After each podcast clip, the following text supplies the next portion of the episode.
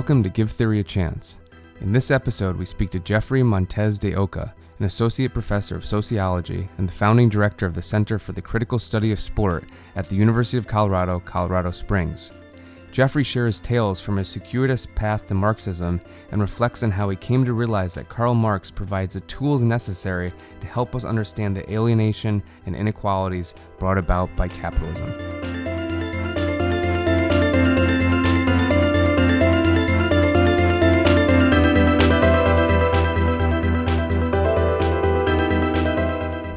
Thanks for joining us today. Oh, it's my pleasure to be here. So, we're here today to talk about Karl Marx. Now, Marx is arguably the social theorist with the greatest name recognition, and that's both good and bad, right, when we think about Marx. But I'm wondering if you could just get us going by giving us a short introduction of who Marx was or or what he's known for in your mind. Sure. Yeah, so Karl Marx is a radical thinker and he engaged in a in a sustained critique of capitalism. And I think that's what's most useful for us as sociologists as we're trying to understand how society works. One of the key aspects of the world we live in is the way in which we re- reproduce ourselves. We keep ourselves alive keep ourselves alive, and that's through our economic activity. And so, capitalism, as the dominant economic system in the world that we live in, is this incredibly powerful force that creates a context where people live out their lives. It creates possibilities for certain sorts of things that we do, certain identities that we hold, and it also puts tremendous constraint upon those things. It's also a system of inequality. Capitalism presupposes inequality and it reproduces inequalities and creates new inequalities, uh, which I think is a central part of what Marx is trying to trying to explain. So when you read Capital, um, what he's doing is he's walking you through how capitalism works, how capitalism operates, and the ways in which it oppresses people, typically in ways that we don't even recognize. So I think it's just a key set of ideas and tools for understanding the world that we live in, but even more importantly, for thinking about how we participate in the creation of this world, and that opens up the potential to change the world we live in. So the next question might be a little bit difficult because of how foundational Marx is. But do you get a sense of how widely read he is across the larger discipline of sociology, and then also how influential he is in your uh, specific subfield? So I, I would say the studies of culture and sport. Sure. Well, so in sociology, he's clearly he's like everybody's read Marx. I mean, to be a sociologist, uh, you have to take you know sociological theory most grad most sociology graduate i mean as undergraduate programs we usually require a semester of theory and marx is going to be considered part of the canon and a central member of the canon the big three being marx durkheim and weber and so you will get exposed to if not Marx himself as an undergrad, Marxism through secondary sources explaining Marx. But in the graduate program, you're always going to read um, some amount of Marx, uh, original Marx. And so typically, uh, I think people will, will have to read some of the early, more philosophical Hegelian Marx and some of the later, more scientific Marx. So sociologists are familiar with Marx. The thing that's interesting there is we, most sociologists engage Marx in their theory class, which is a canonical course. It's about uh, professionalization and being able to stamp a person as a sociologist. So Marx is one among many different people who help us to better understand society. That said, sociology generally doesn't produce a lot of Marxists. People who take Marx, read Marx and use Marx to as the central uh, set of ideas to understand the world that we live in. And as Marx always says, it's not enough to explain the world. The, the goal of theory should be to transform the world.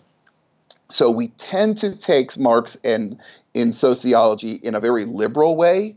We adopt them for liberal purposes, you know, generally understanding the world and trying to reform the world that we live in, but not radically transform the world.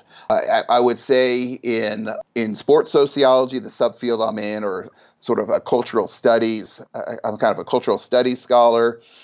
We read a lot of Marx, and we read a lot of Marxists but we gen- we tend to read cultural Marxists. So people who are understanding issues around the production of culture, uh, the production of ideology, the way in which identities form. We we tend not to read a lot of the uh, Marx for of political economy. Um, so we take aspects of Marx. So would you argue that within the sociology of sport, there should be more focus on capitalism or the political economy or material relations? Well, I, well, I, that's what I do. Mm-hmm. so yeah, so an easy, easy answer then. Absolutely, I think we should, um, because the world that we live in is structured, you know, by capitalism. That uh, if we, you know, when we look at sport, the sport that most of us consume is set up in order to generate capital, capital accumulation many of the problems that we see in sport that as sports sociologists we want to identify and hopefully rectify are driven by issues of capital accumulation. Sport, as, as something that I've written about, sport within PE comes out of an imperialist tradition and this is one of the really important things we learn from marxism is that we can't separate imperialism from capitalism they're really one and the same thing and so the imperial tradition that sport has participated in is adopted in our schools and it's socializing us to be wage laborers, to be workers. Uh, it socializes us to be soldiers, or if we're not soldiers, which of course most people in the United States aren't going to go into the military, but to accept the logic of militarism. And so I, I think it's crucial that we study the operation of political economy at the same time we're looking at the formation of different kinds of identities. Because the formation of identities these these different identities that we tend to be really interested in are not separate from the the the economic context in which our identities form. Let's take a little bit of a step back and think about your first encounters with Marx so I'm wondering when you became aware of his ideas, whether it was reading him directly or just these these this thing drifting out there in the world. Sure. This is sort of a, you know, it's kind of a long story in a way and a long process because I certainly wasn't born a Marxist. But uh, I, I, was born during the Cold War. I was born in the late 1960s, and I grew up in the later years of the Cold War. And in particular, in 1980, when Ronald Reagan uh, was elected president, and, and in his early years, it was, you know, um, the conflict with the Soviet Union really came to a head. He had very famous statements like "better dead than red," and and I, and I was like fascinated because here is this horrible boogeyman, Karl Marx, that caused the deaths of millions of people, caused suffering all over the world, and led to all these horrible, horrible dictatorships. So I got really like fascinated by by this guy because he was really bad. And and I was a bad student. I mean, I was at best a C student in high school. And so I wanted to read something really transgressive. I wanted to read something really bad. So I picked up the the Communist Manifesto. And as, you know, a 16-year-old high school student in 1984 without any exposure to any of this kind of material, I really didn't get it. Um, I found it fascinating and I felt really cool for having read it. And then um, I went off and I worked. I, I, swore when I was in high school I would never go to college, and um, and so I got a job as a cook. I, I worked for many years as a cook, punching a clock, getting burned, and cutting myself, and all that stuff, and making really low wages. And, and, and finally, I was like, "This is not for me." As they say, if you can't take the heat, get out of the kitchen. So so I got out of the kitchen, and and then I tried to get a uh, a job that would actually be more satisfying, that would pay better. And with a high school level education and years of experience cooking, and you know, I was a decent cook, uh, you know, there, I wasn't going to get a job that I wanted to get. You know, I didn't want to go into sales. I didn't want to break my back doing construction work um, out in the cold and the hot and all that sort of stuff. And so I realized I had to go to university. And the time that I went to university and got the got the BA was the mid 1990s and postmodernism was all the rage and and I should just say a weird thing happened when I was in college I found out I was actually really good at academics and I was and, and I was suddenly an A student and I got really invested and realized I wanted to be a university professor because it was very trans the experience was very transformational for me and liberating after punching a clock for so many years. So the big debate at this time in the 1990s, the idea of postmodernism was raging. Who were the people you would have been reading then? Michel Foucault, especially. Derrida, Lyotard, and then just a lot of different people that were taking taking them up. The study of popular culture, a kind a version of cultural studies, really influenced by these postmodernists or post-structuralists, because I was actually taking a lot of film classes. So, so there was this basically what was presented to me was this kind of debate or two positions. There were the young, hip postmodernists who were focused on discourse, on identities, on race in these more interesting ways. And then there was the old school modernists, people that were reading Marx, people that were reading Weber, the, you know, the, the people we teach in, in, a lot of our classical uh, sociological theory classes. And, and they just seemed really boring, but they were concerned with the real issues of material and institutional power, not sort of identities and discourse floating around. And, and, so what did I want to do? Well, I wanted to be young and hip because I was young and, and would have liked to have thought of myself as somewhat hip. And, and this sort of continued going into grad school because I went into a film program, uh, cinema studies at NYU. And this research was really critical of modernists, of in particular Marxism, the grand theories of Marx. So I read about Marxism, but I never actually read any Marx any Marx or actual Marxists until I got into the PhD program at USC, and uh, it, was a sociology uh, program. And in my first semester, I took my very first sociology class, which was classical theory. I also had to take social statistics, uh, but that's a story for a different day. And one of the first things we read was Marx, and I found it incredibly difficult. Do you remember what reading or what section of Marx that you had to start with? So, the very first thing we read was uh, the critique of Hegel's philosophy of right. I had never heard of Hegel before. I didn't know who that dude was. It was so confusing. And then we read the estranged labor chapter out of the economic and philosophical manuscripts. What else did we read? I forget. We probably read some of the German ideology. So it was very difficult to read, but I found it fascinating. And one of the things that I, I discovered actually reading Marx, and then later on we read Capital and the Communist Manifesto. One of the things that I discovered in reading Marx is he provides these really powerful tools for understanding my own experience as a worker for the frustrations I felt growing up as a child, for the frustrations I felt as a young adult in a dead end job, when I looked around at the world around me to understand the inequalities that existed, the shit that my father had to experience, all of these sort of things, they started to make sense in a way that they hadn't hadn't before.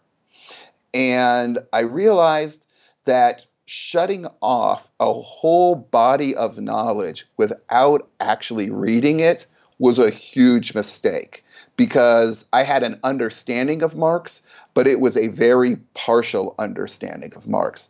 I think many of those critiques were valuable and useful, but they were really partial and a lot of times they they they actually were misunderstand. I would say they were actual misunderstandings of Marx because they were understandings of particular Marxists and not of Marx, not of Marx's work itself, and the various different traditions coming out of Marx. And then later on, I took actually a uh, critical geography class that, you know, critical geography being very thoroughly Marxist in its orientation. And one of the things I realized in taking that class is that Marxism starts from actual living people and actual living people's experience of the world.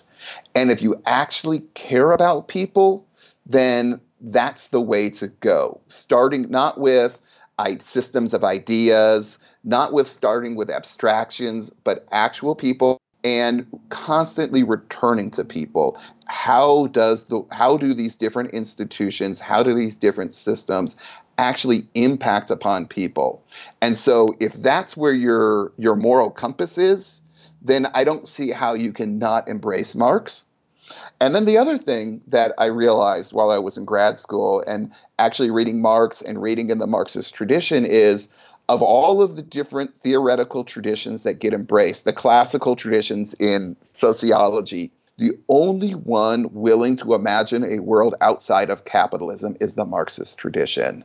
Because, you know, from the dialectic of formation, deformation, reformation, we understand it is human labor that has produced the world we live in, including capitalism. And if it's some if it's a human product, something that we've created, we can uncreate it and recreate it, and hopefully create it in an in in a, in a better form, as the more contemporary expression would say, another world is possible. And I find it very hard to imagine another world without having a thorough critique of capitalism and of liberalism. So this is going to be a difficult one because Marx provided so many different tools and, powerful ways of understanding the world, and clearly they connected with you on a number of different levels. But I'm wondering, is there one particular concept that you would say had a dramatic influence on you? Sure. I think the most important thing to take away from Marx is the so so we're born into a capitalist society, and particularly now in a later stage of capitalism in a country like the United States, or if you're in Canada, or if you're in Europe, or if you're in any other very affluent country, there's a tremendous amount of wealth built up around you that you experience. You experience tremendous levels of privilege. It's very easy to say capitalism provided these things to me and say, you know, other systems were very exploitive one of the things that Marx is able to show us in Capital is the way in which capitalism is profoundly exploitive but hides the experience of exploitation. So when we think about how is capitalist able to generate surplus labor, right? There's a certain amount of time during the day when you need to work to generate the value of your own wages right? So we're all paid we're all commodities. We have, you know when when the when labor is separated from the means of production it's separated from its own means of subsistence. And therefore we have no choice but to sell our own labor power on the free market at the going wage. And so the wage is what allows us to pay our rent pay for our food pay for our clothing pay for any kind of entertainment and leisure that we might want to enjoy. It allows us to reproduce ourselves as workers and go back to work the next day. Now, nobody is going to go into business in a capitalist society if they can't make money. And so, um, capitalists need to be able to make money off of your labor. So they need to generate more value than your wage. So you have to work for a certain amount of time every single day to generate the value that's equal to your own wages. And the thing is, after you've generated that value, you keep on working. And that becomes surplus labor time, right? Where you're not working for yourself, you're working for your boss. Essentially, what you're doing by going to work is paying your boss for the right for you to be able to keep on living because otherwise you're not going to get a wage. And the thing is is there's that necessary labor time, the time that you have to work in order to generate the value equal to your own wage, and the surplus labor time where you're generating value above and beyond the cost of reproducing yourself in our day, we don't experience a separation, right? The separation is heuristic. It's simply a way of understanding the workday. So you open yourself up to exploitation and you don't experience it experience it as exploitation because you can never say when are you working for yourself and when are you working for your boss this is very different than say like in the middle ages marx says under feudalism right when you go into the commons and you're working for yourself to produce the goods necessary for your own subsistence but then you have to go in order to have the right to live on the on your the lord's land you have to go and spend some time working the lord's land you know exactly when you're working for the Lord. You know exactly when you're being exploited. In a capitalist society, you don't know when you're being exploited because there are there aren't these sort of clear separations but you know you're getting a wage. You know if you keep on working you'll get a raise that probably won't keep up with the with inflation. And uh, and you know you're able to like do these things that are very very enjoyable right? The things that you're able to to purchase in consumer in uh, cultural capitalism. So it's really easy not to see the exploitation that structures your everyday life that produces the world that you live in and so for me that's just this incredibly powerful insight that marxism allows us to see Earlier, you mentioned that a significant portion of your research is oriented around studying culture and, in particular, studying sport. So, I'm wondering how these concepts influenced you as you chose what you were going to study or, or how you studied it. So, that's a great question. If you look at the very early research I did, in particular, my first book, Discipline Indulgence, it's very Foucauldian governmentality. Yeah, and you can see that even in the title. It's kind of a, a hint at where you're going with that, right? Ex- exactly, right. And that's like that's like my metaphor for culture in the United States, right? On the one hand, we're highly disciplined. We work incredibly long hours. We're we're very productive. But at the same time, we have all this consumerism in which indul- our indulgence that indulges us, right? And we have all these indulgences. So there's a this like so we're both like highly disciplined and we're we're highly self-indulgent at the same time. Yeah, so that's that's that. That's sort of the meaning of the, the title and certainly references discipline and punish. But I'm trying to understand in that book how college football served as a technology of citizenship during the Cold War as a way in which workers, and in particular white European men or Euro- European of your white men, white men of European descent, especially ethnic Europeans, get integrated into the political economy of the Cold War as both workers and warriors. And so I really needed to understand the political economy of the Cold War in order to understand how these different identities were being formed within and through college football. And not just the playing of it but the going to the games watching you know watching it on television reading about it in newspapers and magazines and and all of those sorts of things. So that led me down further down this path towards thinking more and more and more about how the operation of capital works in people's everyday lives beyond simply the unfolding of different rationalities in different institutional settings. And so, uh, so then later I, I do work on uh, like football films. I wrote about, for instance, The Blind Side and how political economy is operating in uh, the NFL, and that sort of led me to studying NFL marketing, and that's been a major area of research for me uh, for the last couple of years. Is looking at NFL marketing. Well, marketing is all about creating an image of a desirable world, a desirable lifestyle, desirable identities, in order to generate capital accumulation. And so then I've really sort of, you know, I, I still like hang on to the Foucault and the governmentality. I find those very useful ideas. But uh, much more, I've embraced a lot of the, the cultural Marxism, you know, the idea of spectacle. There's no way to understand marketing, I think, without without a theory of of commodity spectacle. So looking at the the logic that the logic of marketers as they do the kind of work they do in order to get people to purchase these particular commodities. And there's a lot of cultural work there. There's a lot of ethical and moral work going on there because what lifestyle marketing is trying to do is create an alignment between people's values beliefs and desires and specific commodities so that they can make those commodities a part of their everyday life as they're creating their, their, their own identities.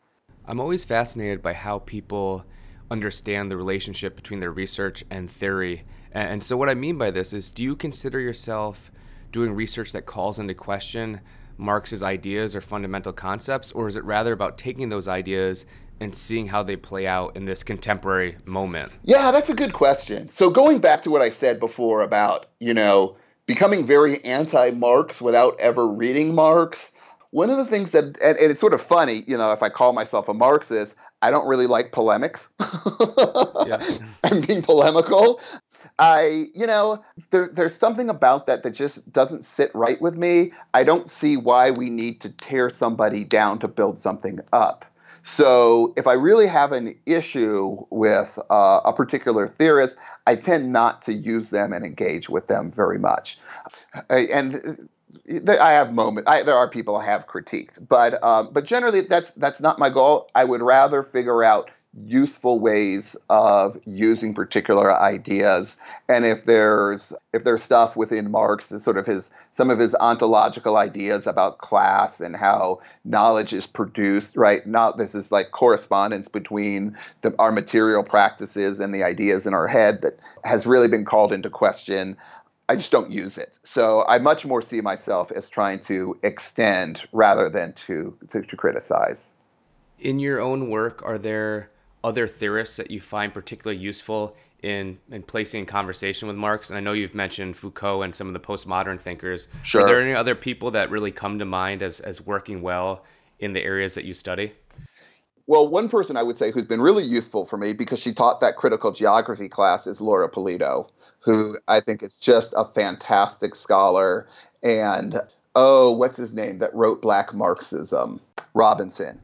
Oh yeah, uh, Cedric, right? Yeah, fantastic stuff. You know, and and, and so the, the basic idea that he's that he's arguing is that because capitalism has its roots in feudalism, feudal aspects have carried forward into the present. And in particular, right, so there wasn't this sort of radical rupture between feudalism with the emergence of capitalism. And so the relations of domination that existed in feudalism extend into the present except under new conditions new social and economic conditions. And so like one of the things he brings up is what's the root word of slave? It's slav right? As in Slavic, because early slaves were in, in the in the middle in feudalism uh, tended to come from Eastern Europe, and so the changing the bodies of who would be the slave was not a very difficult thing for the for the sort of the early or the pre-bourgeoisie to do during the mercantile age when imperialism was blossoming and the slave trade was created. And so notions of race that have carried forward into the present are structuring of capitalism. So capitalism itself is structured by racism, and therefore racism is inseparable from capitalism. Well, this has been really useful as I think about the NFL players' protests that you know the, the the black players protests in the NFL around the uh, the anthem and the flag. It's not really about the anthem and flag, of course, but really about state violence in communities of color. And so, how does this moment, this ritual of nationalism, link up with state violence through, through the racial state? And so, ideas of racial capitalism have been super useful for that. And thinking about patriotism, because one of the debates in around the the players' protest is is it patriotic or is it not patriotic? One of the arguments say, oh, Colin Kaepernick and these other players, they're treasonous because they're not patriotic, right? They're not respecting the flag, the military, and all and the nation. And then there's a response that says, well, wait a second, no, protest is patriotic. It's a very liberal response that the soldiers went off, they fight and die, they make all these sacrifices so that we can have the right to protest. And if we don't protest, then that's disrespectful to the uh, to the sacrifices of the soldiers. And I'm looking at this, and I'm like, this is wild because, as I see it, offering fealty to not just the state, but the racial state, right? A state that produces racial categories and reproduces inequalities.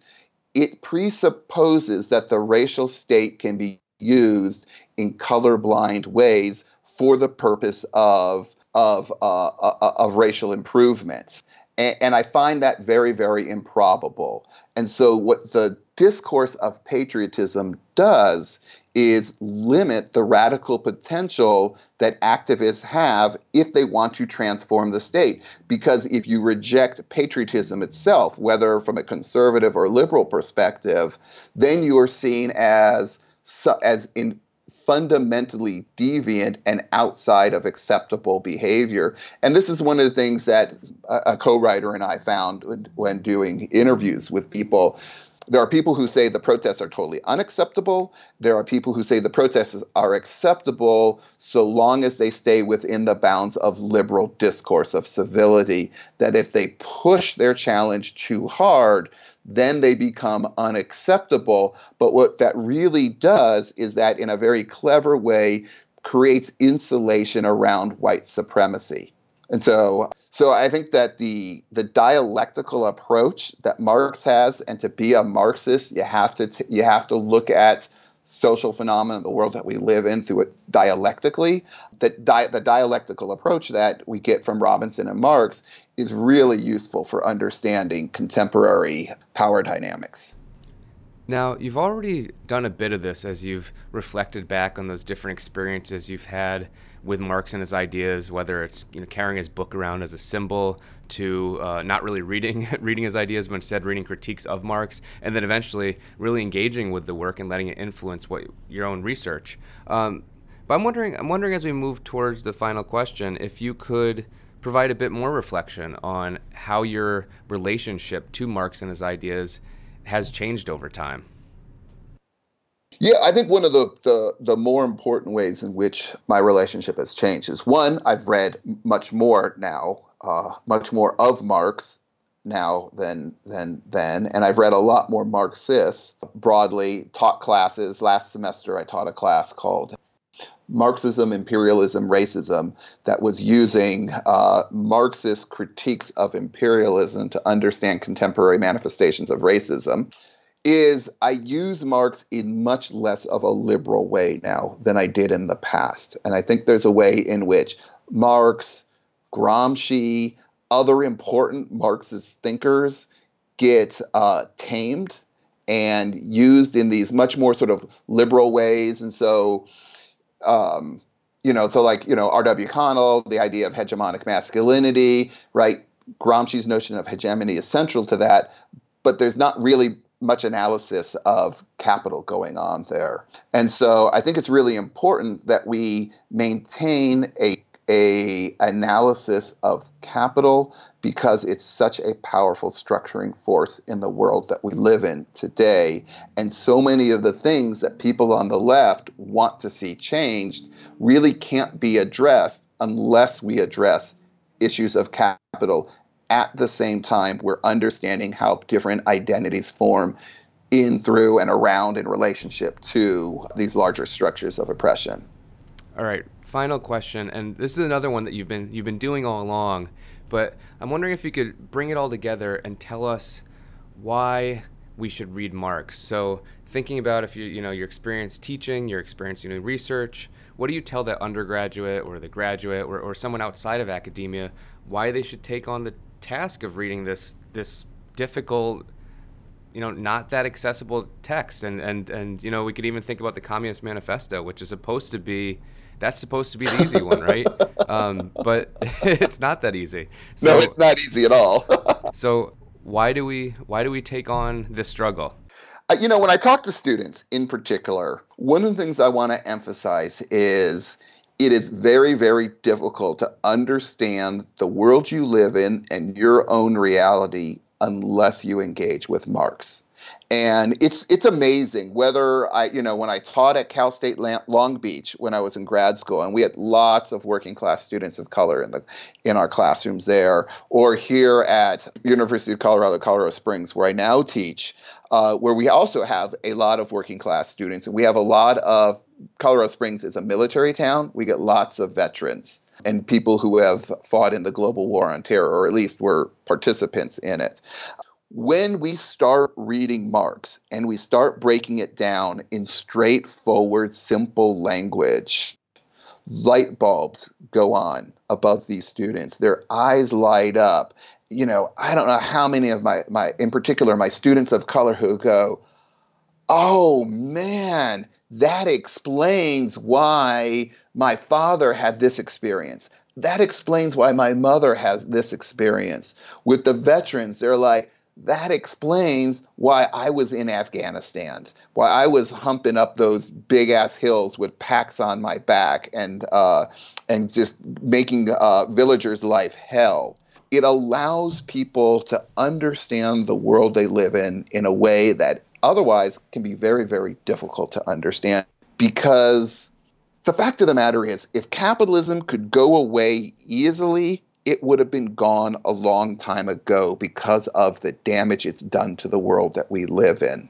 It won't go away easily. It takes a lot to understand how capitalism actually works and how capitalism actually exploits people.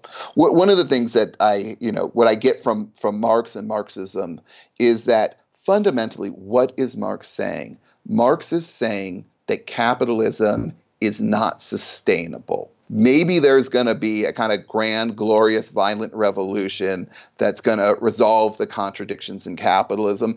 It probably won't be like that, at least not exactly. But capitalism is not going to last forever. And we could think about this in very, very simple terms. So, capitalism is predicated on constant market growth. Anytime you turn on the television, open the newspaper, whatever, is the economy growing? Is the economy growing fast enough? Is the are we in recession? And so in 1850, and, and the ideal amount of growth is 3% growth. In 1850, 3% growth of the capitalist economy was not a very significant amount of growth because the market was really, really small. In 1900, 3% growth of a now much bigger market is a bit, but it's totally doable. In 1950, 3% annual growth is a really significant amount of growth. In 2000, it's an extraordinary amount. The problem is this capitalism needs infinite growth, but exists within a finite world.